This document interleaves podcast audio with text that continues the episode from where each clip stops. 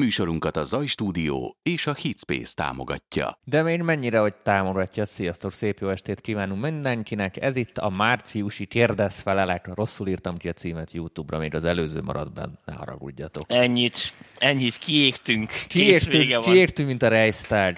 A vonal végén Sejei Tamás, alias Szilcsit, mert Bánkuti Dani itt az MPV-ből, itt a stúdióból, sok szeretettel. Szavaztok, szavaztok. Üdvözlünk mindenkit otthon, a YouTube és a Facebook előtt, és mint március utolsó előtti egyébe. Megszokhattátok, ti kérdeztek, mi meg felelünk, úgyhogy jöhetnek a kérdések, és próbáljuk hát, majd... már nem is kérdés jött, már rögtön a pénzt kapjuk. Úgy, köszönjük, nagyon Gáborom. szépen köszönjük, igen, nagyon-nagyon-nagyon szépen köszönjük. Érted, ennyi.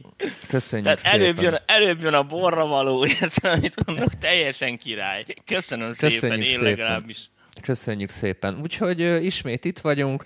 Ö, Tomi, Tomi múlt héten nem volt meg kiégett, de, de, Igen. most, de most már visszatért a burnoutból, ahogy ezt divatosan hívjuk, és már ö, toljuk ezerrel az ipart.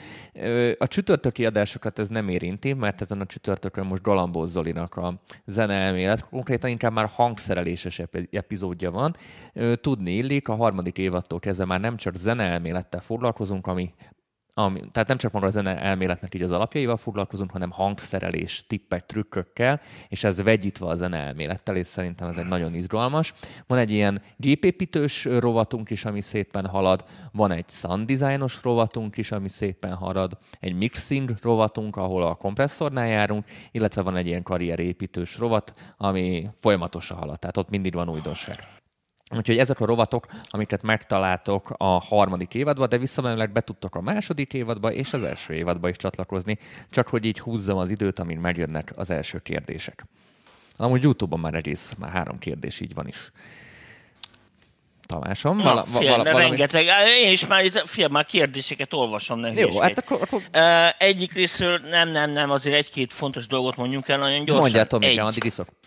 Uh, kurvára vigyázzatok magatokra, tartsátok be a szabályokat, ha bla bla bla Most bla. tél- ne most mondjam tényleg. el még egyszer. Most ez tényleg, ez, ez nem olyan, mint tavaly, most ez, ez sokkal komolyabb. Nem, mindig olyan, de nem szabad, hogy kell konyolazítani. Már nem sok van, nagyon remélem, lekopogom. Kettő, nagyon-nagyon-nagyon szépen köszönöm még egyszer én személy szerint, de Dani nevében is simán mondhatom, azt a kitartást, meg leveleket, meg szurkolást, meg mit tudom, és meg egyáltalán, amit, amit ezzel a dologgal kapcsolatban ö, tesztek, értünk magatokért, tök mindegy. Ö, szóval nagyon-nagyon szépen köszönöm. Három. Ebből kiindulva van egy nagyon fontos rövid hírem, azért most mondom el, mert nem sok idő van sajnos, meg kicsit el van a dolog basz, baszcsizva, de azért bemondom. Szóval, volt az a múltkori pályázat, amit egy hónappal ezelőtt bejelentettünk, ami elvileg a múlt héten a leadási határideje lejárt. Ez az Enemis uh, dalszerző pályázat. Ö, ma kaptam a hírt, hogy meghosszabbították, elvileg az oldalukon már ki is van írva, tehát még van kettő hét, úgyhogy aki esetleg lemaradt, vagy az most nagyon gyorsan kapja össze magát, mert még elvileg hivatalból be lehet küldeni két hétig, azt hiszem április, nem tudom meddig, majd ki lesznek írva a pontos adatok, legkésőbb holnap a weboldalunkon, illetve hát fönt van az eneminek az oldalán. Szóval ö, azt ne adjátok föl, mert ö, tök jó díjak vannak, és ö, mondom, meghosszabbították, tehát csak, csak ilyen kicsit, kicsit béna a kommunikáció. Úgyhogy, ö, úgyhogy ennyi. Erre Ez az a egy- legjobb egy nagyon tippem amúgy, dolog. hogy nem most kell elkezdeni dalt írni, hanem ha van valami fiókban, amit mondjuk nem küldtetek el kiadóba, vagy a kiadó visszautasította, vagy bármi, amilyen unreleased, ahogy szokták mondani, kiadatlan történet, azt szerintem érdemes bepróbálni.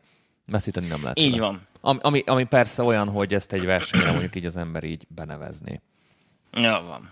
Na nyomhatom a kérdéseket? Toljad, Tamikám, toljad, figyelek. Na fél, a Danny Boy kérdezte, most hirtelen ő van előttem, az ő kérdése, Annál hogy van, egyszer van régen... elsőbb is. Láttam, láttam azt is, majd mindjárt megyek oda is, hogy technikailag miért mondtam ezt a mínusz 2 dB, e- e- mínusz 12 dB RMS felett minden torzálítást.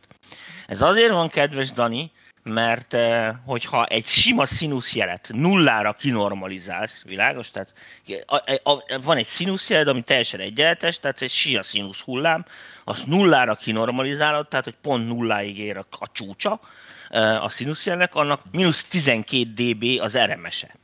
Tehát akkor, akkor mínusz 12 dB RMS-t kell mutasson a mérőműszered, amikor annak a píkje nullán van. Ami azt jelenti, hogy mivel az, a zene ehhez képest ugye egy összetett jel, tehát soha nem színusz, hanem egy ennél sokkal bonyolultabb valami, ezért elvileg um, nem nagyon lehetne hangosabb ennél. Tehát gyakorlatban ez, ez nem feltétlen igaz, hiszen van a négyszögjel, azt most valaki ott írta a hotyákba, a négyszögjelnél meg az van technikailag, hogyha kinormalizálod nullára a négyszögjelet, akkor az RMS-e pontosan nulla lesz, hiszen a négyszögelnek a píkje és az RMS-e ugyanannyi. Ugyanannyi. Ez most így van, tehát e, e, ez egy nagyon fontos dolog. Tehát a három, a, a, a, ugye a négyszögjel, meg a színuszjel között van valahol a zene, tehát egy picit lehet fejebb mínusz 12-nél, de az biztos, hogy ha mínusz 12 dB RMS-en tartod a zenét, akkor az tuti biztos, hogy semmelyik része elvileg nem torz, hogyha, tehát nem éri el a píket. Akkor inkább így mondanám, vagy nem kéne, hogy elérje a píket. Ennyi volt, Tomi?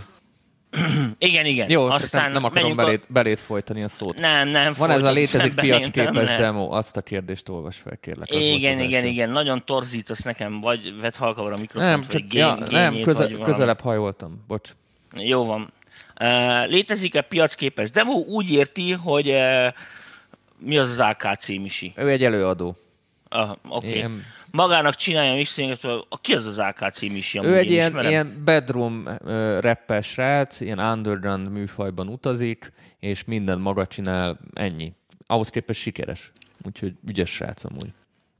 Itt most itt a kérdés... Nem hallottam még. Itt, úgy, itt a kérdés é, arra, jó, arra jó, vonatkozik, hogy mennyire legit az, hogy minden, mindenki mondjuk a minden folyamatot... Az Misit azt most kihagyom. A, a, a Misi, Misi bácsit most nem minősíteném, mert nem ismerem. Um, meg lehet csinálni bizonyos műfajokban, igen, otthon is a demót.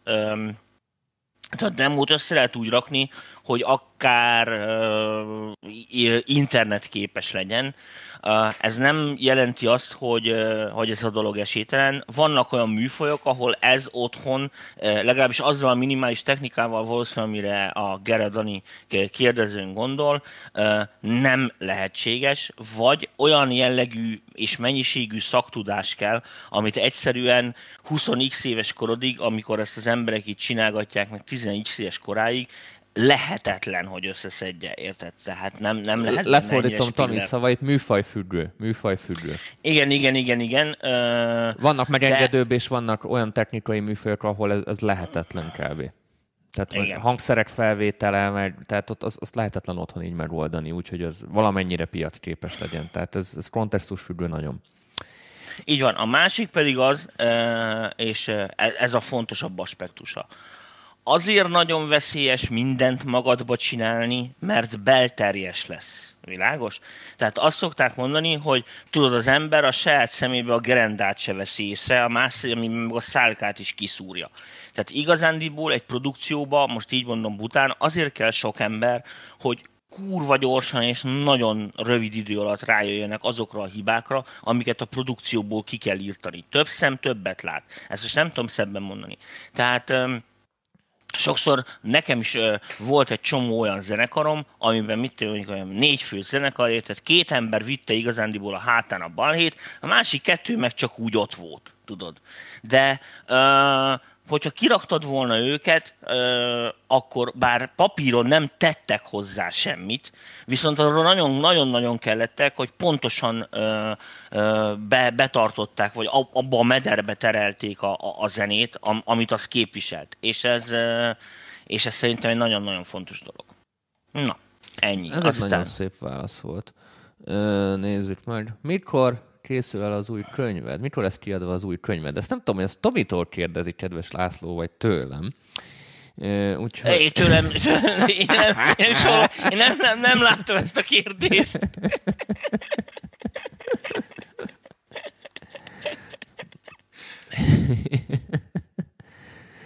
Na, szerintem Tomi még a címen gondolkozik. Nekem van egy olyan érzésem. Fél, nem, nem, nem, én erre nem reagálnék. Jó, akkor egy olyanra kéne reagálnod, hogy mi a vélemény a lineár fézelkukról, és szoktad-e őket használni? Ez neked Ó, Bakagyi kérdezi, vagy ki? Nem, nem, Rudolf kérdezi. Jól van. Uh, jó a lineár fézekú, nincs az a baj, szintén plugin kérdés. Tehát a lineár fézekú az egy, az egy eljárás típus. A lineár fézekú egy olyan equalizer, ami um, ami nem tolja el a fázist, tehát nem, nem jelenkezik az, azok a, az, a, az a fizikai hiba, amit a, a, a, az analóg szűrők csinálnak ilyen szempontból, és ugye az, az, az, az így kikerülhetetlen. Na most ezt csak digitálisan lehet megcsinálni, tehát csak olyan környezetben lehet megcsinálni, ahol le lehet számolgatni pontosan az eredményeket, és aztán ezt ö, időkompenzálni lehet, a eredményeket újra lehet csoportosítani, így lehet megoldani a fázislinearitást. De most az van, hogy ennek a kiszámolása se Big Mac fitty, és és ugye a végtelenségig tartana, tehát elvileg soha nem lehetne befejezni a számítást, de valahol ugye befejezik. Tehát annak a kérdése, hogy úgy szokták mondani, hogy milyen mélységig számol, hanyadik felharmonikus rendig számolnak ezek a lineárfézekuk, ez egy fontos kérdés. Kettő, meg az, hogy maga, a lineárfézekú, érted, az, ez, ezen belül hogy van megoldva. A lineárfézekú az nem azt jelenti, hogy akkor be vannak betonozva a karakterik, karakterisztikája, meg az egy szandfajta, hogy annak van egy hangja. Pont, pont, pont, pont ez a lényeg, hogy e, ezt nem garantál semmi. A lineárfézek, az csak egy eljárás. Ez olyan, mint amikor azt mondom neked, hogy gépjármű. Az egy olyan valami, aminek négy kereke van, mondjuk meg motorja, de ettől függetlenül érted, létezik Trabant, meg létezik Porsche is, és mind a kettő autó elvileg, és ezért közt rengeteg iteráció. Úgyhogy itt is így működik. Vannak olyan lineárféz, én amit uh, Annó Domini használtam sokat, és most ezen ne röhögjetek, a vésznek a lineárfézek ujja, szerintem az nem túl jó, pedig én sokat használtam, de egy időben én is ahhoz fértem hozzá, aztán Um, pfú, várjál, mindjárt eszembe hogy hogy hívták, az volt a legjobb, amit használtam, majd mindjárt várjál, már rákeresek, mert már elfelejtettem a nevüket, azt mondja, hogy... Addig Merkelektől köszönjük szépen az adományt, de még mennyire támogatja felirattal. Köszönjük Merkelek. Közben nézed, a, hogy hívják. Én nézek, én nézek mindent, Tamás. A kérdést kalász számogon, aki meg ezt gyorsan kikeresem, hogy nem mondjak hülyeséget. Ö, Sziasztok! M1-es processzorral kapcsolatban van-e tapasztalat? Nekem személyesen, és szerintem Tominak sincsen tapasztalat, viszont nagyon sok ismerősünk, mert nagyon sok helyről már hallottunk tapasztalatot, és én általánosságban azt mondanám, hogy ha nem sürgős a számítógép vásárlás, akkor én még várnék ezzel az M1-es dologgal, mert még nagyon az elején jár a dolog, és nagyon kiforratlan, és még szerintem a fejlesztések sem tartanak ott, én a third party fejlesztésekre gondolok, hogy ott minden tökéletesen, varatmentesen futna. Oké, hogy ezek a bázis programok már lehet, hogy elfutkosnak, így, ahogy hallottam, azért nem is tökéletesen, tehát olvastam érdekességeket, meg hallottam érdekességeket, hogy azért ez nem annyira zöggenőmentes. Hát még a külső gyártók által írt szoftverek, Úgyhogy én ezzel még mindenképpen várnék, ha rám hallgatsz, kedves Péter, és nem sűrűs, én megvárnám az M2-est. Az biztos jó lesz. Arra, addigra már utoléri a, a szoftverfejlesztő brigád is így, a, mármint nem Apple-ön belül, hanem Apple-ön kívül a, a dolgokat, és, és, és talán így, így, így az egész így már jobban meg lesz. Tomi, te emlékszel a PPC-s inteles váltás, hogy az mennyi idő volt, amíg így szoftveresen így rendesen Hú, átálltak a dolgok? Így emlékszek, de, de egy, sok egy, év egy volt. Két-három év azért... volt. Egy két-három év volt az is. É, igen, de akkor ne felejtsük még el, hogy hogy más jellegűek voltak az operációs rendszerek. Most a legtöbb programot azért aránylag magas szintű általános nyelveken írogatják, amiket egyszerűen annyi, hogy, hogy újra kell fordítani, vagy újra kell optimalizálni különböző operációs nem nagyon, nem nagyon írnak már ilyen, ilyen nagyon processzorhoz közeli kódokat. Tehát mindenki ilyen magasabb szintű programozási nyelvekbe megy, mert ollusták a programozók is, mint a dög. Úgyhogy Úgyhogy Úgyhogy ennyi. Ö, Tehát ez nem, bár... nem igen hiszem, hogy most papíron elvileg ez nem, nem tarthat olyan nagyon sokáig. Én azért várnék még ezzel az m főleg ha valaki munkára használja, az nagyon-nagyon fontos. Amikor munkára használunk valamit, van egy ilyen általános ökölszabály, ami működik, azt ne csesztessük. Azt ne, ne update ne cseréljük ki, csak ha nagyon-nagyon-nagyon-nagyon-nagyon muszáj és rá vagyunk kényszerítve. Átlagosan én két-három évente frissítek, és akkor is azért, nem azért, mert bármi bajom lenne, hanem mert valamilyen szoftvernek az update-je ránk kényszerít. Mit tudom én, most a Logicnak vagy az Abletonnak az update csak úgy megy föl, ha mondjuk oprendszert váltok, és akkor muszáj lesz oprendszert váltani, és a többi, stb. Tehát ha nem vagy rákényszerítve, akkor ne, ne nagyon frissíts, ha dolgozol rajta, ha napi szinten használod a gépet, és muszáj, hogy a kényszerlét ott legyen, erre még van egy olyan általános trükköm, hogy ha mondjuk van több gép a háztartásban, akkor fel lehet tenni arra a gépre, ahol nincs kockázat, és ott ki lehet tesztelgetni a dolgokat, és ha már két-három hónapja nyomkodod, és úgy minden varratmentesen megy, akkor fel lehet tenni a munkagépre is. Csináltam én annó, nekem ez volt a bevált taktika. Föltettem minden mondjuk így a netezős laptopra, és ott próbálgattam a dolgokat, mi megy föl, mi nem megy föl, és, és ha, ha minden így átment a képzetbeli tesztemen, akkor fölraktam a nagy gépre is, de ezzel nagyon-nagyon óvatosan és mielőtt update-elnél, backup, backup, backup, biztonsági mentés, csinálj, ha már meg vagyunk egy Time Machine-t, de én mostanában nem a Time Machine-re eszküszöm, hanem a lemezkép készítésre. Erre a, a legjobb szoftver a Carbon Copy Cloner. Ez egy 20-30 dolláros szoftver, de nagyon megéri. Konkrétan leklónozza neked az egész rendszert, ami a Time Machine-nel szemben azért jobb, mert a Time Machine-hez kell egy számítógép, hogy azt te meg tudja nézni a tartalmát, meg vissza tudja állítani. A Carbon Copy Cloner az konkrétan egy bootlemez csinál, a, amire kitolod, mondjuk ez egy Thunderboltos vinya, és konkrétan be tudsz egy rendszert bootolni róla. Ami amúgy nem rossz, és ennek ellenére is, hogyha mondjuk van hely a háttértárom, mondjuk azon az SSD-n, akkor csinál különböző változatokat is, tehát kicsit működik úgy, mint a Time Machine, hogy van mondjuk háromfajta mentés, mondjuk három különböző időpontra. Úgyhogy én ezt a Carbon Copy Cloner-t mindenkinek használom. Én minden nap úgy szoktam befejezni itt az irodában a munkámat, hogy bedugom a, a vinyákat, Carbon Cloner végigmegy, elrakom a táskába, és nagyon örülök. Ettől függetlenül nekem van egy, itt egy backup az irodába, egy Synology NAS, ahova szintén megy egy backup, illetve még a felhőbe is kimentem a fontos dolgokat, így aztán igazából, ha valami netán eltűnne, elveszne... Rosszabb, rosszabb vagy, mint a titkosszolgálat. Mindenhol van egy, egy, egy ilyen mentésem valamelyik ö, fájlomról. És, és ö, ezáltal nekem még sosem volt ezzel problémám. Nem mondjuk ilyen túl óvatos csávó vagyok ilyen téren, de ez pont azért, mert körülöttem voltak olyan sztorik, hogy mit tudom én, elvesztette mindenét, már nem mentett, nem volt biztonsági mentés, és egész élete munkája így oda veszett, és én nem akartam így járni, úgyhogy inkább más kárán tanultam. Menjünk tovább. Nem, nem, még a gyorsan Linár Fézekukhoz Algorithmix, ez a neve egy német cég amúgy ilyen standalone is ment, meg pluginként is ment a cucc. Régen arról volt hírhet, hogy olyan durva volt a gépigénye, tehát annyira durva processz igénye volt, hogy a legfinomabb beállításait nem is tudta megmutatni real-time-ba, tehát csak ilyen offline processzbe tudtad rányomni. Ez mit én ilyen 2000 utáni évek, nem sokkal. Ez akkor egy, egy nagyon advanced cucc volt. Nagyon sokan használták éveken keresztül ezt a szoftvert masterelni. Így került például a PC az audioiparban, mert nagyon sokáig nem volt meken. És például a Tom, Tom a mondjad meg, hogy hívták, a Bobcats az nagy, nagy fanya, meg rajongója volt az Algorithmix EQ-nak, ő azt a gyakorlatban is használtam masterelni, és mondom, én is nyomtam vele, még lehet kapni, láttam, úgyhogy Gyanús, hogy Facebookra egy darab kérdést, ami valami gond van a rendszeren. Én az nincs Nem tudom. A másik látok. az, hogy még az M1 processzorothoz reagálnék, mielőtt a backupok fele ennyire elkanyarodtál.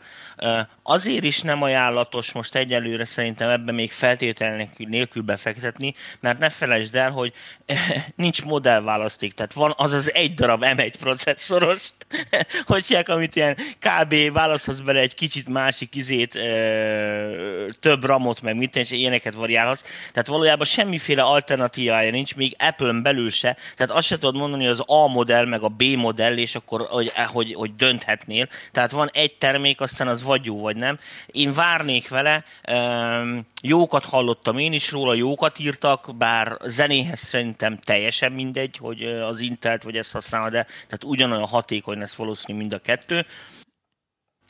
Egy nagy különbség van a hagyományos processzorok meg e között, hogy amíg az, az Intelben nincs ennyi mag, Szóval ez a processzor, ez nagyon a multitaskra van kihegyezve. Tehát ez igazándiból azokon a helyeken fog hasítani sokkal jobban, mint az Intel, ahol mit 8, 10, 20, 50 magot uh, tudnak használni a szoftverek. Tehát uh, azt mondom, hogy kicsit még szerintem nincsenek itt az ideje. Nemrég jelentette be a Spotify, hogy bevezeti a hifi hangminőséget. Mi az optimális felbontás, bitmélység, ami nem overkill, de teljesen megfelel a zenehallgatási igényeknek a 21. századba? Hú, de hülye kérdés, ez már ne haragudjon a kérdező. Hát én nem tudom, nem akarom az embereket se lebecsülni, se nem lebecsülni. A, a, legtöbben azért nagyon gagyi minőségű MPEG-3-akat, meg ilyen jellegű tömörítéseket használnak, és nem zavarja őket. Na most de nagyon gagyi lehallgató rendszereket is használnak, tehát hagyd ne mondjam el, hogy milyenek ezek a fülbedugós, telefonos fülesek, meg stb. stb. stb. amikre rátesznek ilyen hangzásjavító szoftvereket, amiket az Apple, meg az Android, meg a mindenféle hülyeség kínálgat. Tehát tehát jócskán ö, odavágnak ennek a, ennek a dolognak, úgyhogy ennek a fényében erre nagyon nehéz válaszolni, én azt mondom, hogy eh, egy, egy, egy tisztességes minőség, amit szerintem egy előadó meg kell, hogy tisztelje vele a, a hallgatóit, tehát hogy legyen magunk fele ennyi ö, becsület önmagunkba, az a szokásos ö, 16 bites 44,1 Hz kilohertzes CD minőség, ahogy szokták mondani. Én szerintem azt mindennek el kell tudni érnie. Itt igazán ebből azt kell látni, hogy, hogy legyen meg egy tisztességes, így mondom nektek, egy tisztességes 90 dB-s jelzai viszonyunk, ne legyen zöld a felvétel, ne pattogjon, stb. stb. stb. A másik pedig az, hogy hogy a 44100-nál meg ne nagyon menjünk lejjebb sampling frekvenciával, tehát nem kell ez amiatt butába felfogni, mert hogy úgyis MP3 lesz belőle. Gondoljunk arra, hogyha valaki esetleg, mit mondjuk így, vérszemet kap a Spotify-on, és akkor ránk akar keresni, és akar valami jobb minőséget, vagy ne adj Isten fizetne egy jobb minőségű fájlért, akkor, akkor legyen meg ez jobb minőségbe, tehát ezt tudom. Nem vagyok megfázva, kedves Nagy Lajos, köszönöm szépen, hogy aggódsz. Az van, hogy rohadtul rajtam van ez a mi ez allergia, és be van dúlva az orrom, és attól van ilyen nagyon hülye hangom. Olvasok egy kérdést Facebookról is, mert valami érkezett végre, azt hittem, hogy oh. nagy a csend, de most mindenki YouTube-on van. Nekem megragadva a témát. Nagyon konvertáló program, ami viszonylag jó minőségbe viszi át az audiót MP3-ba, akár Davis. Micsoda? MP3 konverter. Mi van vele? Van-e? Van. Van. Minden DAV tud MP3-ba konvertálni. Hát nem mindegyik, mert elvileg az MP3 az a nem tudom kinek a licensze, tehát ezt meg kell venni, hogy hivatalosan konvertálhasson MP3-ba. Van egy csomó ingyenes konverter, én amúgy a Mac-en a Switch-et használom, az ilyen DAV független konverter. Így hát... bedobálod és megcsinálja. Figyeljetek, én nem tudom, megmondom őszintén, én nagyon sok ismerősömtől hallom azt, hogy mekkora különbségek vannak. E, én most igénytelen leszek ebből a szempontból, én leszarom. Tehát én azt mondom, hogy ja, igen, MPEG 3 kell, nesze. És akkor az kb. amit az Apple ingyenesen adott, a, a nem tudom, mivel a, a QuickTime-mal, vagy nem tudom, mivel, azzal kb. így lekonvertálom, vagy kiexportálom a Pro Tools-ból e, eleve MPEG 3-ba. Tehát Uh, igazándiból szerintem nem kellene nagy feneket keríteni, tekintsük úgy az MP3-at, mint egy ilyen, az emberek felé egy ilyen uh, demo minőség. Tehát a, a, aki az MP3-on túllép, tehát egy, egy, egy embernél, akinek igénye van a jobbra, azt mondja, hogy akkor na, mutasd akkor az MP3-at, már megszerettem, mutasd magad nem MP3-ba, az már szerintem akkor már ezt az embert rajongónak tekinthetjük. Úgyhogy ez szerintem az MPEG 3-nak, ha más nem, de ennyi jelentősége mindenféleképpen van. Mondok én itt kérdést. Mondjam, Azt mondja, hogy uh, instrument haknihoz ugyanazzal a masterlánccal exportáljunk ki, mint a teljes zenét, vagy keverünk, masterelünk rá mást. Hát az instrumentál haknihoz, tehát, tehát hogyha van egy dalunk, amiről ugye leszedjük, mit mondjuk a főénekeket, és nem hagyjuk benne csak mint a vokált, meg nem tudom micsoda, természetesen ugyanazt a mastering beállítást használjuk, mint a komplet dalhoz. De úgy ugyanazt a mastering beállítást használjuk, hogy például ezért imádom a davokba való masterelést a régi módszerekhez ellentétben, hogy ugye olyankor, amikor stemekbe érkezik például egy dal, érted? Tehát izé van, akkor ezeket nagyon egyszerűbből megcsinálni, tudod, az akapellát, a izét, és úgy, stb. És akkor nem nyúlunk semmihez, tehát nem tologatjuk át a, a thresholdokat, meg semmi, egyszerűen átengedjük ugyanazon a masteren, mint amelyiken a teljes dal ment.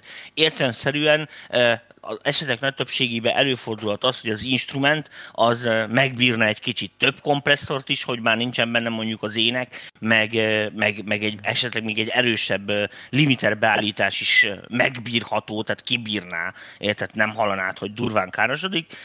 Én értem, hogy mindenkinek remeg a keze. Figyeljetek, egy koncerten nem nagyon hang, tehát nem, ott, ott nem nagyon ábéznek téged senkivel. Tehát Isten igazándiból majdnem tök mindegy hogy, hogy, hogy, hogy ebből szempontból például ho, hova van brick wall limitálva, vagy hova nincs.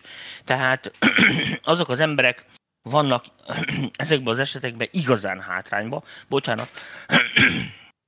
azok az emberek vannak ez, ebben az esetben igazán hátrányba, akik mondjuk uh, brick wall limiterrel zenélnek, tehát a zenéjüken a master meg a szólást az, az alakítja ki, hogy szarrá van taposó a, a, a maximizerrel, és akkor és ez adja meg a szandot, mert ugyanis, hogyha kiveszel az éneket, tök másképp szól az egész, érted? Ugyanazzal a beállítással. Na ott újra kell masterelni, hogyha ugyanazt a transzírozást akarja, de amúgy nem szoktuk legalábbis normális esetben ez nem úgy van, ahogy mondott, tehát ugyanazzal a, a, a, az a masterlánc megy rajta végig. Sziasztok! Arra lennék kíváncsi, hogy oldják meg a nagy stúdiók a zavarmentes tápellátást. Belváros, öregház, zajos áramon. Furman se oldja meg, van ötlet? Előre is köszi. Meséld el szerintem a Hitspace-es sztorit. Hát. Igen, eh, onnantól kezdve elképesztően kurva drágává válik a dolog. A, a, a dolgot úgy hívják, hogy egy, eh, ugye, egy külön fázisra rakjad magad. Tehát ugye azt kell kérni a szolgáltatótól, hogy, hogy külön fázist kapjál.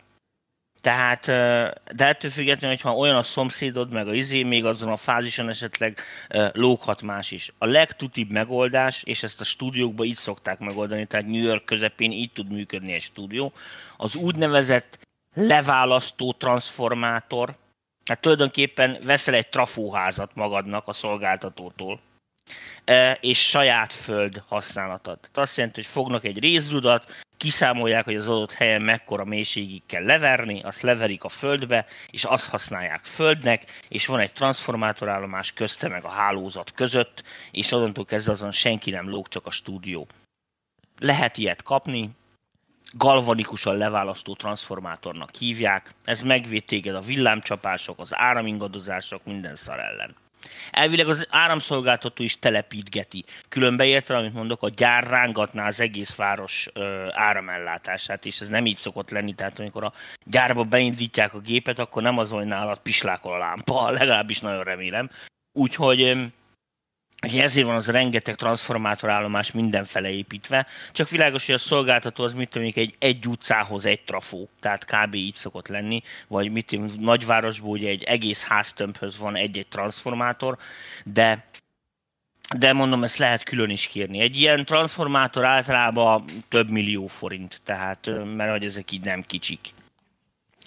Sziasztok, vannak szín... Bocsánat, hogy elvágtam a szádot, de való, ez a furma meg ezek nem tudják megoldani, meg a szünetmentes táp se.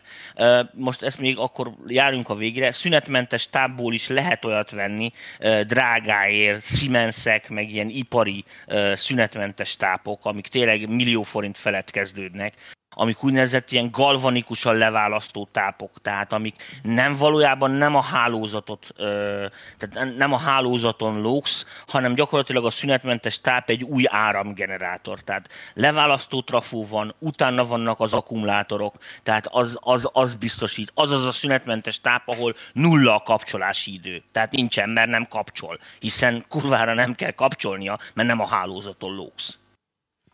Mehetünk tovább? Uh-huh. Facebookos kérdés. Vannak szintik, amikben van hangkártya. Ezek milyen minőségűek? Gondolok itt például az Ultranovára. Nem mondjuk egy csomó szinti van, amiben van hangkártya.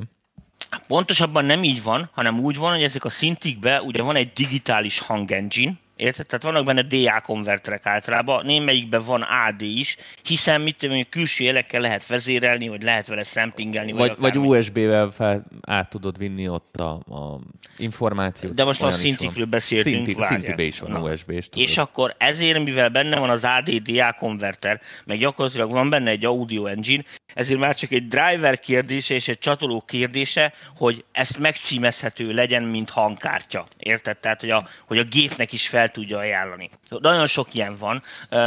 Én amire nagyon emlékszek, ahol ez így szignifikánsan kezdte, az a vírus TI volt erre rohadtul emlékszek, az ugye ilyen USB föllettel csatlakozott a gép. Az egy hangkártya Figyelj, egybe, tehát ezt lehet hangkártyaként is Igen, használni. igen, igen, hangkártyaként is lehet használni annak a kérdése, hogy ez milyen szinti. Vannak ott is olcsóbb megoldások, amik semmivel nem jobbak, mint egy, egy 10-20-30 ezer forintos hangkártya, és persze jóval drágábbak, mert ugye komplet szint is bent van, tehát emiatt ne vegyünk szintit uh, hangkártyának, uh, és vannak jobb minőségűek is, pár mondjuk pont mondjuk, mint a vírus TI, amit mondtam nektek. Ezek általában mm, nem haladják meg, mit mondjuk a, a, a komolyabb hangkártyák minőségét. Tehát azért egy, egy mit tényleg, egy UAD ezeknek simán odavág ö, minőségbe. De ettől függetlenül persze elvileg lehetnének jók, de ö, nem mindegyik szintibe építenek be ö, ennyire komoly konvertereket, vagy konverter technológiát, sajnos. Nézd egyet YouTube-ról, ez most Facebookról jött. Ja, ja, ja, ja. Azt mondja, mi a különbség a Weiss kompresszorban lévő band-szelektív kompresszió és egy sima EQ-ról sidechainelt kompresszió között? Elvileg ez egy olyan technológia, ami semmihez nem hasonlítható. Hát, fogalmam sincs, mi az a band szelektív, de mindjárt megnézem nektek. Arra emlékszek, hogy amikor én waveszeztem, és én nagyon sokat használtam uh, a Waves-nek a C1-ét, uh, ott volt egy ilyen, hát nem találom így, hogy band szelektív.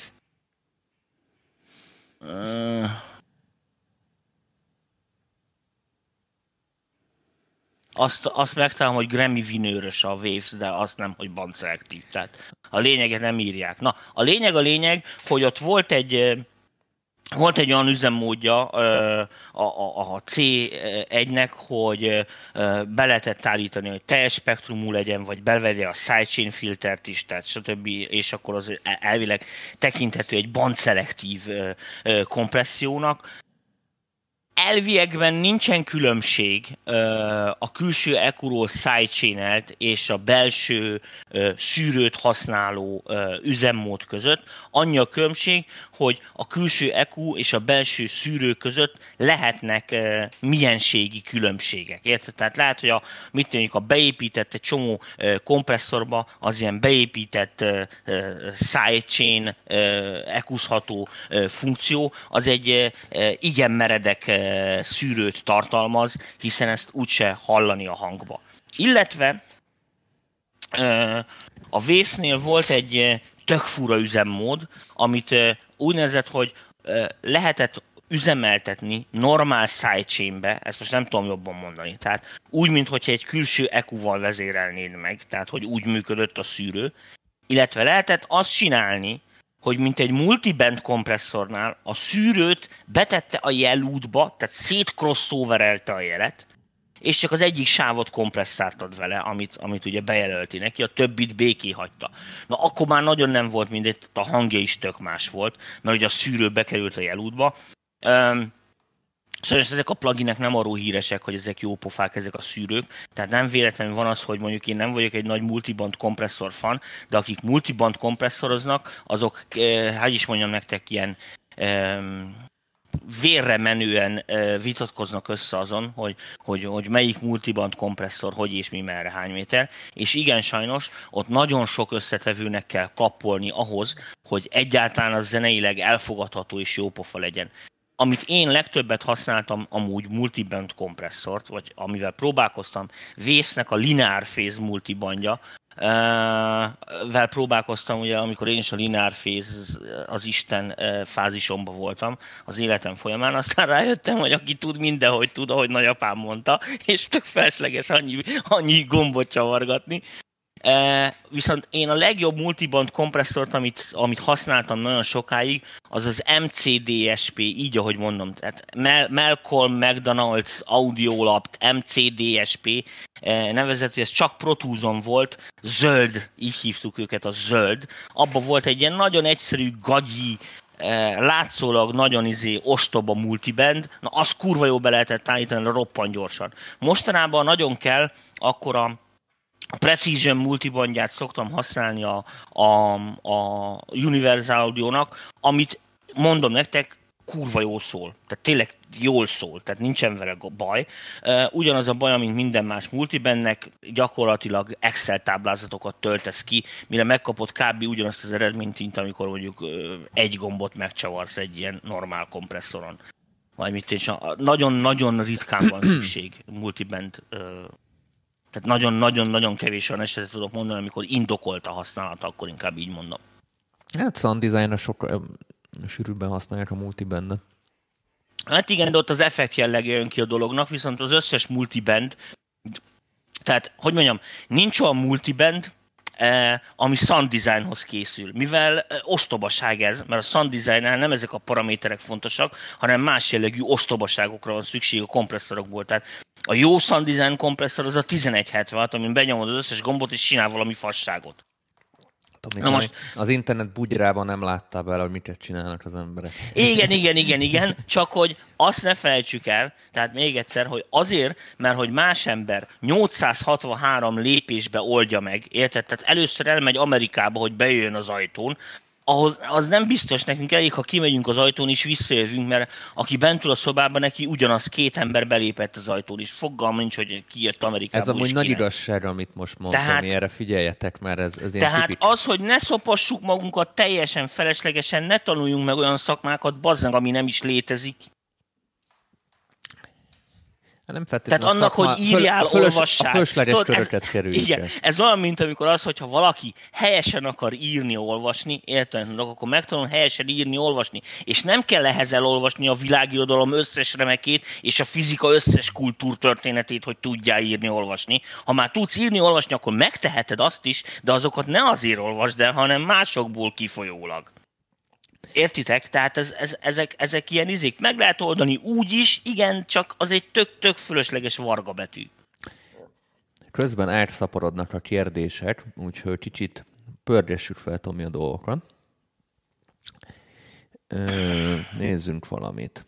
Úristen, úristen, mennyi kérdés van. Várj, bazen nagyon lassan haladok. Hát azért, mert izé, Ádámtól éváig mindent elmondasz, és még arról eszedbe jut valami. Még pénzt is küldtek, azt nem köszöntük Én meg. megköszöntem, csak nem hallottad, mert el Megkeleknek, mert de a... hallottam, tényleg most láttam. Köszi szépen. Ö, láttam, mondjuk, tudom, hogy nem feltétlenül színpad technikáról van itt szó, de analóg erősítő pártiak vagytok, vagy Kemper, Axefix is jöhet. Tomi? Én analóg párti vagyok. Most pont hallottam egy csomószor. Gitározás? Igen, gondolom gondolom. Most egy csomószor, én most AB-be egy csomószor hallgattam Kempert és, és erősítőt, és nekem mindenképpen az erősítő. Egyelőre, és most ez itt a reklám helye. Tehát egyelőre én is azt mondom, hogy a, a legjobb köztes megoldásnak az a fajta metodika van, amit például az UAD-nak az OX-e is követ, de vannak más cégek is, csak most így fejből nem tudom, mert én nem vagyok gitáros, akiknek hasonló megoldásai vannak. Tehát akik nem az egész gitárláncot szimulálják erősítőstől, meg ládástól, meg mit tudom, hanem egyszerűen csak a cikin beállítható részt ö, veszik ki, ö, tehát a láda mikrofonozást ö, és annak a bemikrofonozását szimulálják. Ez nagy előny, hiszen megkapjuk minden előnyét az in the box gitározásnak, azaz lehet egy fülhallgatóba játszani, a kutyát nem zavarod, lehet csinálni otthon is, érted? Tehát gyakorlatilag, ö, meg ezt színpadra találtak ki elsősorban az UAD, tehát csendes színpad van, nem bömböl ott mellette az erősítő. Azokkal már egész jó eredményeket lehet elérni, azt mondom. Tehát nagyon vért kell izzadni mikrofonokkal, meg preampokkal, meg egyéb dolgokkal, az, hogy megüsd azt a minőséget, amit ott egy bekapcsolás után megkapsz, és nagyon profinak kell lenni ahhoz, hogy annál jobbat tudjál dobni. És ezt most komolyan mondtam. A kemperrel már más a helyzet, mert a kemperes résznél ugye az erősítőt és az előtte lévő dolgokat is mindent szimulálnak. Ami szerintem egy sokkal összetettebb és bonyolultabb dolog. E, nem igazán láttam még ebből kurva jól működőt. E, ami, ami azt mondom neked, hogy minden további nélkül teljes mértékben helyettesíthette az eddig jól bevált dolgokat, és nagyon fontos különbség, bár most ez lassan majd kezd változni. Világos, hogy az összes ilyen modelling digitálisan megvalósított valaminek amúgy semmi köze nincsen az analógokhoz. Tehát tök másképp működik. Értitek? Ezért tök másképp kell játszani a gitáron. De nincs olyan gitáros, aki ezen tanul meg. Értitek? Tehát nincs, nincs ez a műfaj, ami eleve úgy született meg, hogy már ezeken nőtt fel, mivel még nincsenek ilyen bebetonozott, kikísérletezett technológiák, vagy bevált ilyen digitális torzítók pont emiatt. Nekem a gitáros ismerősöm, akiknek, akik nagyon jó gitárosok, és kurvára bízok bennük, és nagyon sok lemez zeréltem vele, velük együtt, Madi mondta konkrétan a Madarász Gábor, hogy ő tud vele jó szandot csinálni, de borzasztóan oda kell rajta figyelni, amikor játszik föl, hogy mit, hogy csinál, mert egy, egy tök más dolog, és baromi kényelmetlen neki is, mert 30 évig ő már másképp gitározott, és már ezt nagyon nehéz megszokni. Azt mondta nekem is szó szerint, hogy ezeknél a digitális kütyüknél, ezeknél olyan kurvára nem mindegy, hogy, hogy milyen hangerőn játszol a gitáron, ahhoz, hogy milyen eredményt kapsz, és ezt annyira be kell gyakorolni, hogy mondta, hogy ehhez ő már, ehhez ő már öreg, úgyhogy már köszi, majd a fiatalok csinálják. Um, és még akkor is kétséges a végeredmény, de világos, hogy ez az alapfeltétele annak, hogy ezekről az, ezekről az eszközökről érdemben lehessen véleményt mondani. Most egy nagyon egyszerű példát mondok nektek, és akkor mindent megértetek. Képzeljétek el a következőt, hogy a Forma 1-be bekerül egy elektromos autó, aminek már kormánya sincsen, joystickkal irányítják, mindent félig meddig a komputer vezérel, tulajdonképpen tök másképp kell vezetni, érted, mint egy Forma 1-es autót, hiszen benne se ül a pilóta, ha már távvezérli a kocsit. Hát attól még az egy autóverseny, hiszen az autók versenyeznek, tehát nem a pilótát kell bevinni a célba, ez nem írja elő se a szabályzat. Na, azt most már előírták majd lassan.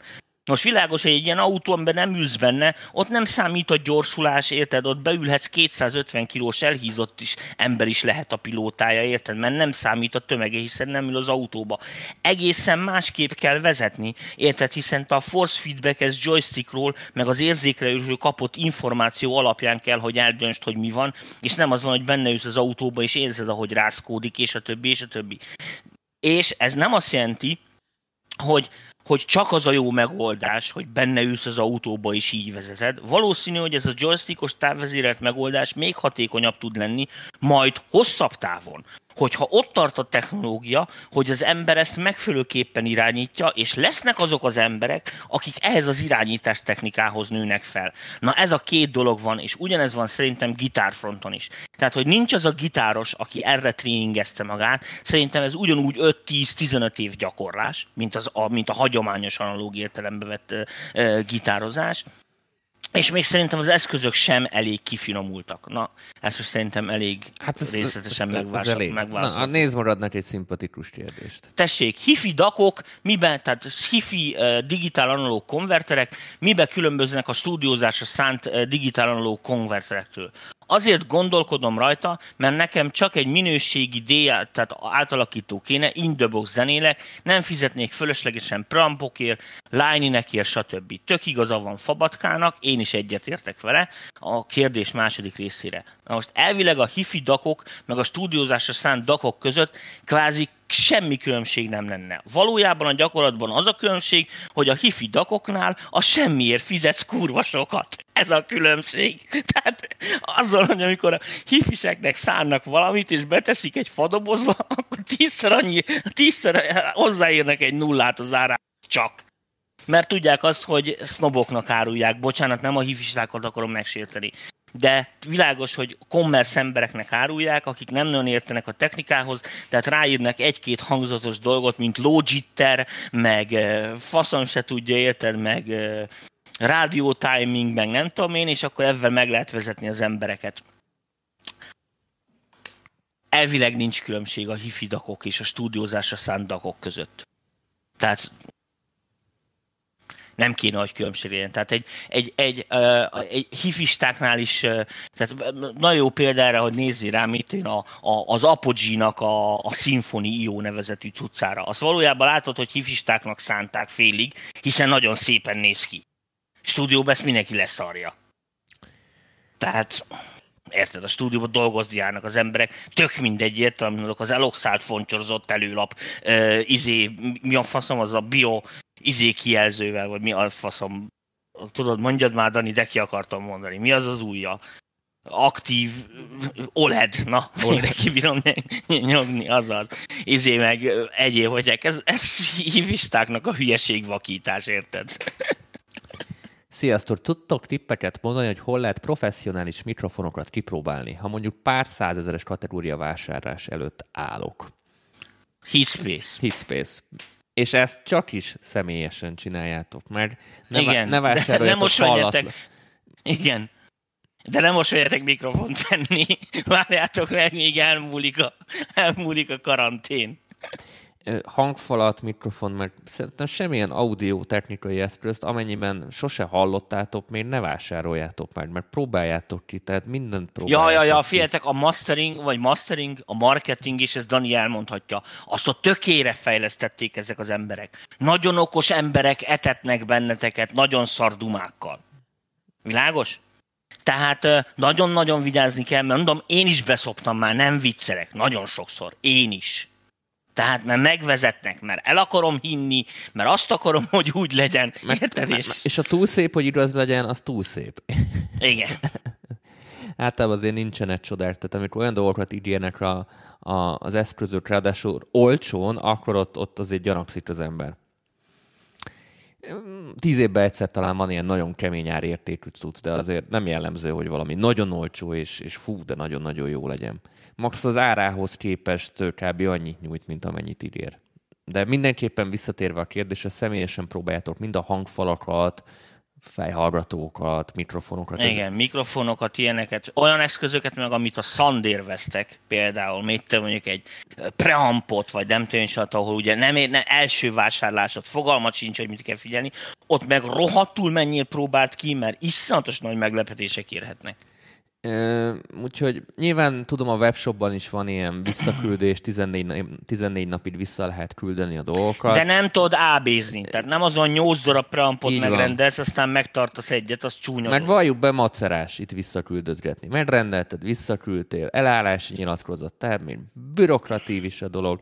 Tehát egyszerűbb, ha bemész, és lehet, hogy nem is azt kell megvenned, amit te otthon kinéztél, hanem az... Meg el... Azt ne felejtsd el, hogy az esetek nagy többségében a boltba, jó esetben, ahol vásárolsz, olyan szakember lesz, aki be tudja állítani, veled ellentétbe. Hát mert Tehát... amit mondtam, Tomi, hogy lehet, hogy nem is arra van szükséged. Tehát azt hiszed, hogy elmész két hát kiló hát kenyér, mondom. és közben azt mondja, neked nem kenyér kell, hanem mit tudom én, tojás. Kifli. Vagy kifli, ja.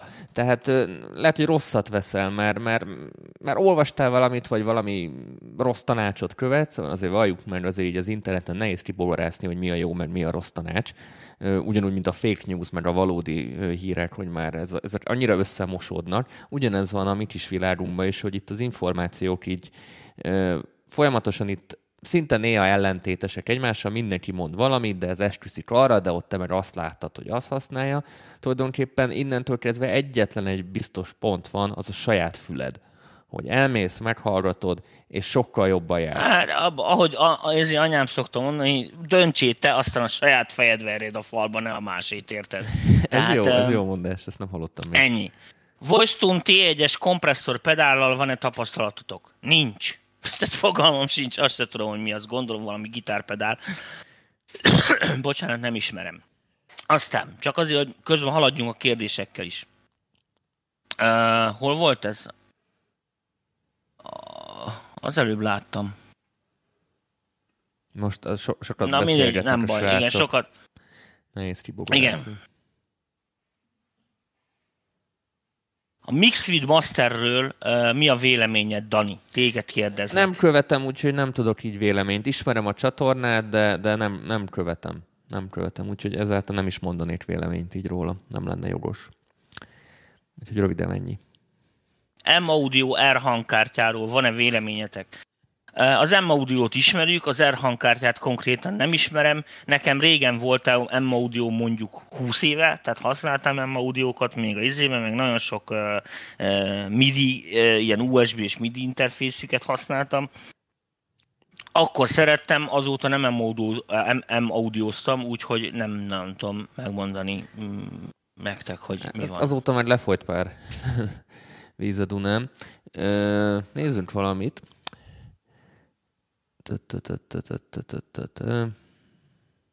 Sziasztok! Mesélhetné egy ritkán használt szűrőről, az All Pass filterről. Mire is használjuk pontosan és hogyan? Hát az a Sound Design rovatunkban benne van, de most röviden eh, kapcsolatban az Allpass filter azt elsősorban a szintetizátorokban használják. Azért használják, hogy egy olyan filter, ami gyakorlatilag nem csinál semmit a hanggal, tehát ha valamire ráteszed az Allpass filtert, olyan nem lehet hallani, hogy Allpass filter ez van. Viszont elkezdi benne össze-vissza forgatni a fázist, hogy ennek mi értelme van, ennek az értelme van, hogy képzeljétek el, hogy van egy mondjuk egy alapfrekvenciád, amit mondjuk egy, egy, egy fűrészjelel valósítasz meg, aminek van egy felharmonikus rendje, aminek van egy fázisrendje is, hiszen a, a, a fűrészfogba úgy kell, hogy szerepeljen. Tehát, hogyha ráteszel egy all-pass filtert, ami elkezdi forgatni a fázist, akkor hirtelen már nem is fűrészfog lesz miközben ugyanaz a hangmagasság szól, frekvencia nem veszik el benne, vagy legalábbis nem szignifikáns, tehát nem az, hogy tompább vagy élesebb, mégis ugye másképp hallja a füled. És, hogyha kettő ilyen van, tehát két darab osztit adsz össze, és a kettő mondjuk különböző helyeken van az all-pass filter, akkor fura összeadásból adódóan különböző ilyen fésűszűrő phasing effektek lépnek fel, amiket imádnak, rengeteg szinti hang működik így. Ott használják elsősorban az all-pass filtert. Hát És mindenféle ilyen modulációnál uh, szokták ezt baromira kihasználni. Nézd egyet, ami ami neked szimpatikus. AKG P120-as mikrofont nem ismerjük sajnos, úgyhogy nem, én így konkrétan nem tudom. Amúgy az ilyen jellegű P120-as. kérdéseket amúgy érdemes a Hitspace-es vagy a zajos srácoknak feltenni, amennyiben árusítanak Igen, igen, igen, igen, Mert- mert, csomó esetben mi nem teszteltünk most nagyon régóta, ugye, Danikám? Ez így van, egyrészt most a pandémia is bekavart, mert hát annyi termék van, ami, ami egyszerűen fizikai lehetetlenség, hogy mindent kipróbáljon az ember, és a, a teszteléssel még egy komoly problémám, problémám van. Tehát az, hogy mondjuk egy hétig ide kapok valamit, az még mindig csak az én véleményem lesz valahol, és egy csomó mindent lehet, hogy nem hozok ki belőle. Mert nem használom olyan dolgokra, vagy csak így felületesen nézi meg az ember, tehát így igazán, hogy valamiről véleményt tudj ö, adni, meg így megfogalmazni, ahhoz szerintem hónapokig kell használni, elég aktívan, mert ott aztán kihozod minden hibáját, meg belefutsz olyan szituációkba, amikre mondjuk egy hetes teszt után nem futnál bele. Tehát a, a tesztekkel így számomra ez a probléma, és ezért vagyok szkeptikusan, hogy mindenfajta ilyen internetes tesztekkel, mert tudom, hogy ott nagyon-nagyon kutyafuttában nézik át, és igazából bele se Bele, hát van, ahol igen, mennek. van, ahol nem, és nem nagyon tud ellenőrizni, igen. Tehát ez nehéz. Tehát érdemes ilyenkor mondjuk olyan felhasználókat keresni, akár az MPV csoportban nyugodtan írt ki, hogy használta valaki ilyen mikrofont, és, és van-e valami róla tapasztalat. Ennek lehet, hogy több értelme van sokszor, mert lehet, hogy tényleg találsz egy olyan srácot. De ő a mi véleményünkre volt kíváncsi, Értem, érted, amit mondom? Próbálok egy Hát alternatívát. eleve mondani. Martin Garrix szöccse, érted? Ő ő csak nagyon drága mikrofonokkal dolgozik, és nem ismeri ezt az olcsót, és csak kíváncsi. Na, kérdés Kovács Ákos kedves barátomtól, hogy analóg maximális kivezérési szintek miért akkora nagyok? Tehát azt, azt kérdezem, hogy miért van szükség nem 24 dBU, 26 dBU a, a broadcast limit. Ez azért, mert régen, amikor építettek erős eszközöket, jó, masszív alkatrészekből, akkor ezek bírták, mint az állat, és az audioipar úgy szokta meg a kezdetek kezdetén, hogy jó megküldték a berendezéseket, hiszen ne felejtsd el, hogy akkor még ugye küzdöttek egy a zajok ellen, hiszen zajosabbak voltak a berendezések, tehát hogyha jó kitekerted a kimenő hangerét, akkor annyival jobb volt a jelzaj viszonyod. Kettő, a stúdióba felszaporodtak, például a, keverő, a nagy keverőpultoknál, ugye felszaporodnak a sávok. Na most a sok sávnál, érted, meg az van, hogy eleve összeadódnak a feszültségek, meg minden, tehát eleve úgy kellett megépíteni a Master Sint, hogy jócskán többet bírjon, mint amennyi az a 1-2 voltos tartomány. És mivel a modulok jól bírták a dolgot, ezért emelték gyakorlatilag a feszültséget egy kicsit, hiszen magasabb feszültségen összegezni, értem, amit mondok, az gyakorlatilag jobb jelzaj viszonyt és pontosabb dinamika követés, nagyobb dinamikát is eredményezett. Ezért van az, hogy bizonyos cégek erre rá is álltak. Például az MCI az kifejezetten olyan keverőpultokat csinált, ami magas feszültségeket használt tehát a bejövő hagyományos 1 voltos tartományba eső analógjeleket felkonvertálták 10 meg 100 voltos tartományba, azon elvégezték a műveleteket, aztán visszatették 1 voltos tartományba. Ez most ilyen bonyolultnak tűnik, eh, de ezt, eh, ez, ez nagyon jó jött, főleg akkor, amikor ugye mit én 16 és plusz sávos keverőpultokat kellett építeni. Akkor ott eh, megmutatkoztak ennek a technológiának az előnyei. Most is csinálják, például a Rupert Neve designnak így működnek a analóg összegzői, tehát ilyen high voltage uh, summing van. Facebookon egy kérdés. Megcsere előtt tárok, de az időpont még bizonytalan, ezért nem tudom, hogy milyen külső hangkártyát vegyek. Az USB Thunderbolt verzió a probléma. Ha megveszem az USB 3-as csatlakozósat, akkor van lehetőség, hogy egy USB-C-s gépre rákössem? Köszönöm. Kedves Péter, van rá lehetőséged. Úgyhogy ezzel nem lesz problémád. Nyugodtan akkor még agyalj rajta. Igazából venned kell egy ilyen jófajta hubot, nem a legolcsóbbat, hanem egy picit drágábbat, és arra igazából mindent rá tudsz szúrni. USB 3-at is. Úgyhogy emiatt szerintem ne aggódjál. Youtube-on, Tomi, nézel valamit? Mennyhárt Máté kérdezi, melyik gyártó hangkártyái jobbak, Focusrite, UA vagy Apogee? Kérdés, most bocsánat, nem téged akarok megsérteni, kérdés ostoba. A kérdést úgy kell feltenni, hogy melyik hangkártya jobb, és típust kell mondani. A gyártók sajnos, azt kell, hogy mondjam, mára, így 2020-ra a márkanév, akkor inkább így mondom, lassan semmit nem jelent. Tehát azzal, hogy láttam már nagyon neves gyártóktól nagyon szarcucokat, és vice versa, azért, mert mert azt használják ki sokszor, hogy jó a márkanév, jól cseng a márkanév, és akkor csinálnak valami hangkártyát kurva olcsón, ami persze pont olyan szar, mint a konkurencia olcsó hangkártyái, érted ebbe a kategóriába, viszont érted, rá van írva, hogy mit tudom is, az a, akármi izé, Ucuru 8, érted, és akkor biztos jobb, mint a többi. Ugye, és akkor ezt, ezt kurvára kihasználják. És ez hát vice versa ugye nem tud működni, tehát egy névtelen gyártó hiába erőködik ugyan nevével. Na most a három felsorolásból az UA meg az Apogee az teljesen más gondolkodás mentén tervezi a hangkártyáit, mint a Focusrite. Ez nem azt jelenti, hogy a Focusrite szar, vagy az UA egyértelműen jobb, vagy az Apogee a király, hanem azt kell megnézni, hogy az adott feladathoz neked melyik hangkártya stb. Tehát az van, hogy ha, ha, ha konkrét hangminőségbe, most jelen pillanatban az UA konvertereit nem nagyon veri meg semmi. Az Apogee sincsen sokkal lejjebb, de az Apogee-ból nagyon vigyáz, mert a Symfony Io-nak, ami ott a zászlós hajó, nem sok köze van a kisebbekhez. Tehát a, a, a, a ne az várd, amit megveszel azt a kettőbe kettő ki egyszerű Apogee hangkártyát, hogy az majd úgy fog szólni, mint egy Symfony Io. Soha.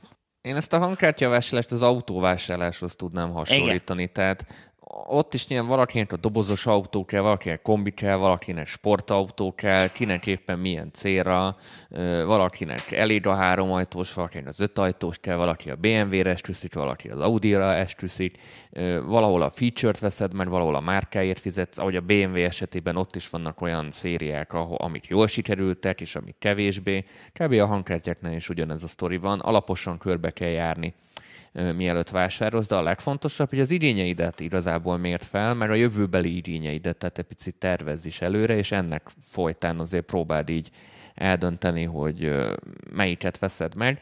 Ha meg a, a budget a lényeg, ott igazából nézd az árat, tehát ott már úgyis ö, hamarabb döntesz pénzügyi alapon, mint mondjuk funkció alapon. De ott már benne lesz a pakliba, hogy egy, egy-két év múlva biztos lecseréled. Na, nézzünk. Még egy kérdést. Azt írja nekem a Daniból, hogy a Weiss DS1 MK3-asnál gondolt a band szelektívre. Igen, az van, hogy crossover-t beteszi a jelútba. Azért volt a Weiss-be band szelektív, mert így lehetett beállítani ilyen fura DSR-nek a masterhez gyakorlatilag sehol máshogy nem nagyon sok értelme volt ennek, de ne tegyük össze a Weiss emulációt a weiss -el. Ezt most csak határozottan mondom.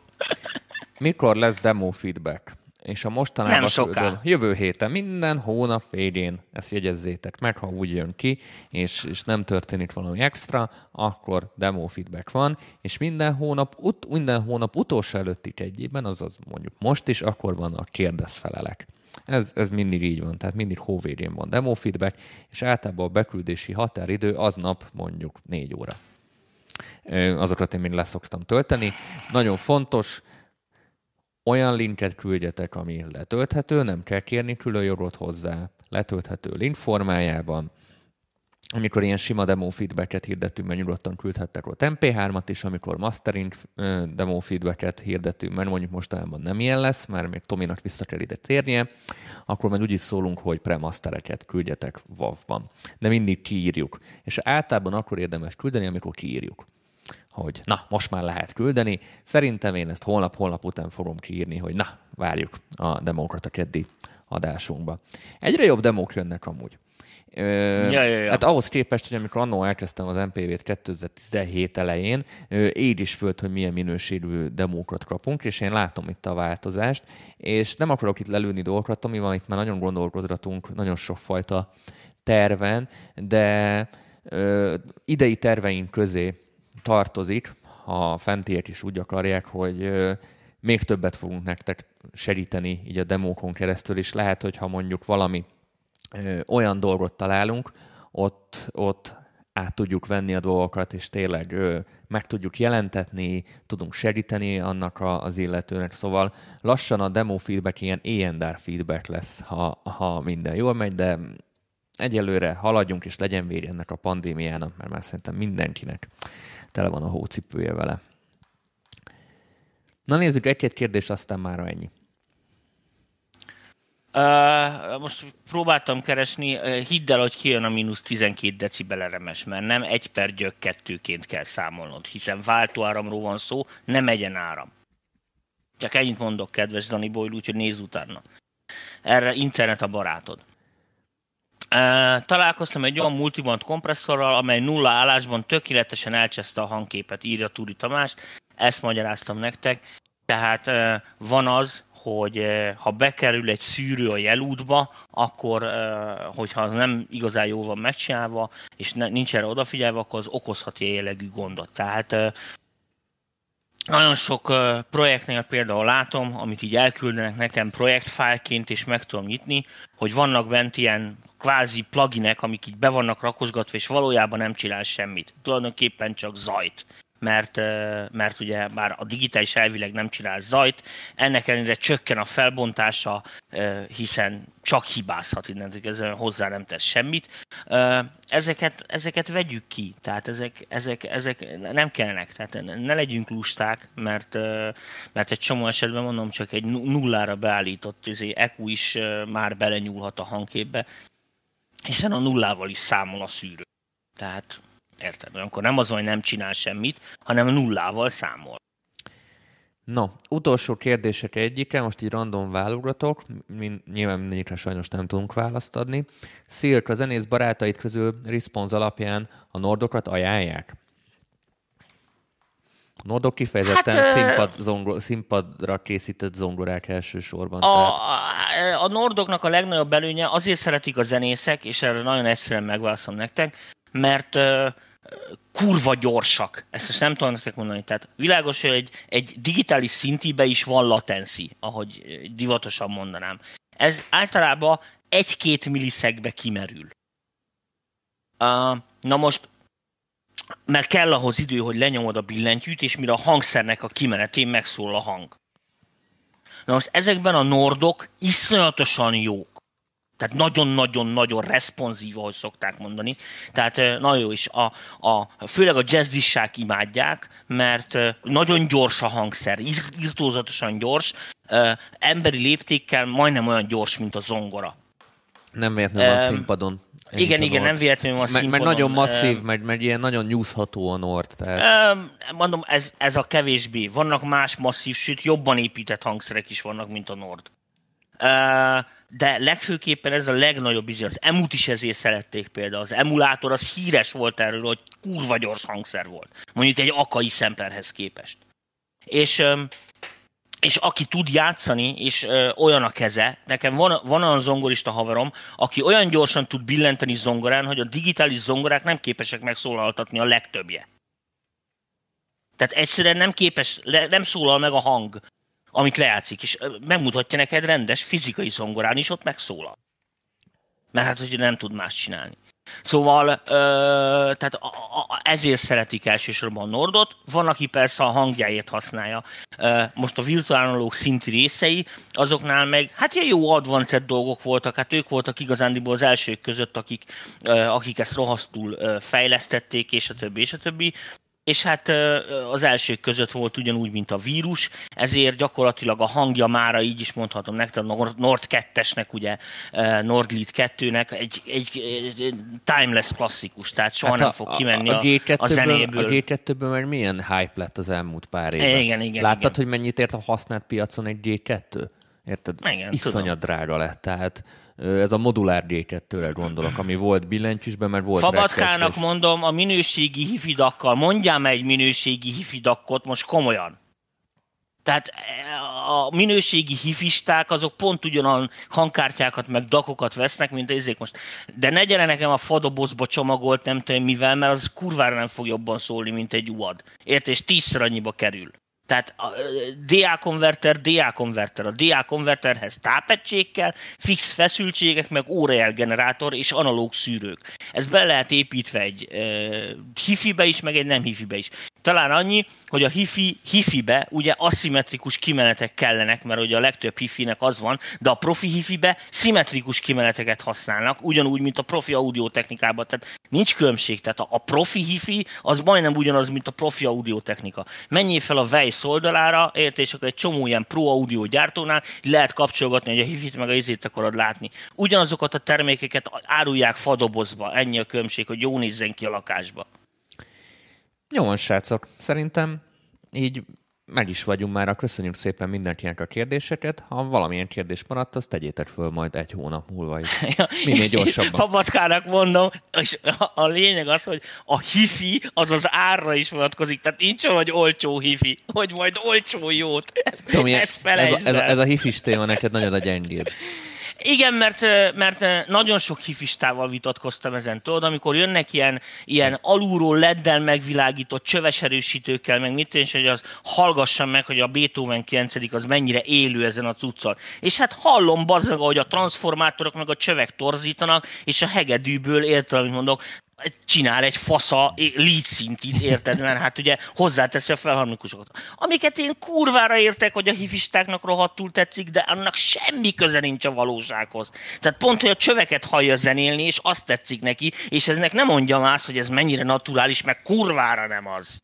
Jó van, Tomi, itt állítalak le. Köszönjük szépen Miért? Hát mindenkinek. még olyan, de most lendületben vagyok, lendületben vagyok. Köszönjük Olcsátok szépen le, mindenkinek a megtisztelő figyelmet.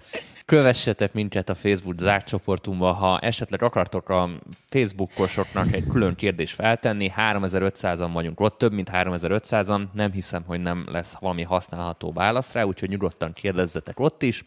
Csütörtökönként támogatói csoportadások, most a harmadik évadnál járunk. Jövő héten már demo feedback magyar, producer workshop gmail.com letölthető linkformában. Mindenfajta stílus küldjetek, ne csak elektronikus zenét, az rohadtul unjuk.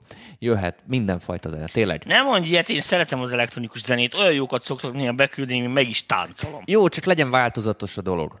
Én rock, jazz, funk, bármi jöhet. Tényleg, nincs stílusbeli megkötés. Mulatos, ne, ne jöjjön. Mulatos nem lehet. Ez az egyetlen egy.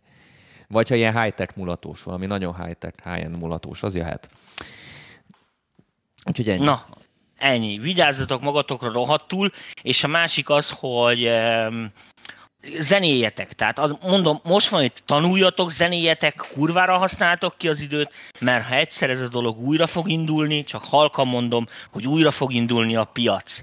Új versenyzőkre lesz szükség kurvára, mivel a légiek közül sokan feladták. Ez még most nem látszik, mert most még nincs hiánypiac, mert nincs koncert. De majd amikor beindul, ezt csak halkan mondom. És aki most nem készül fel, az nagyon fogja szívni a fogát. Csak szólok. Na, szevasztok! Ez így van. Sziasztok!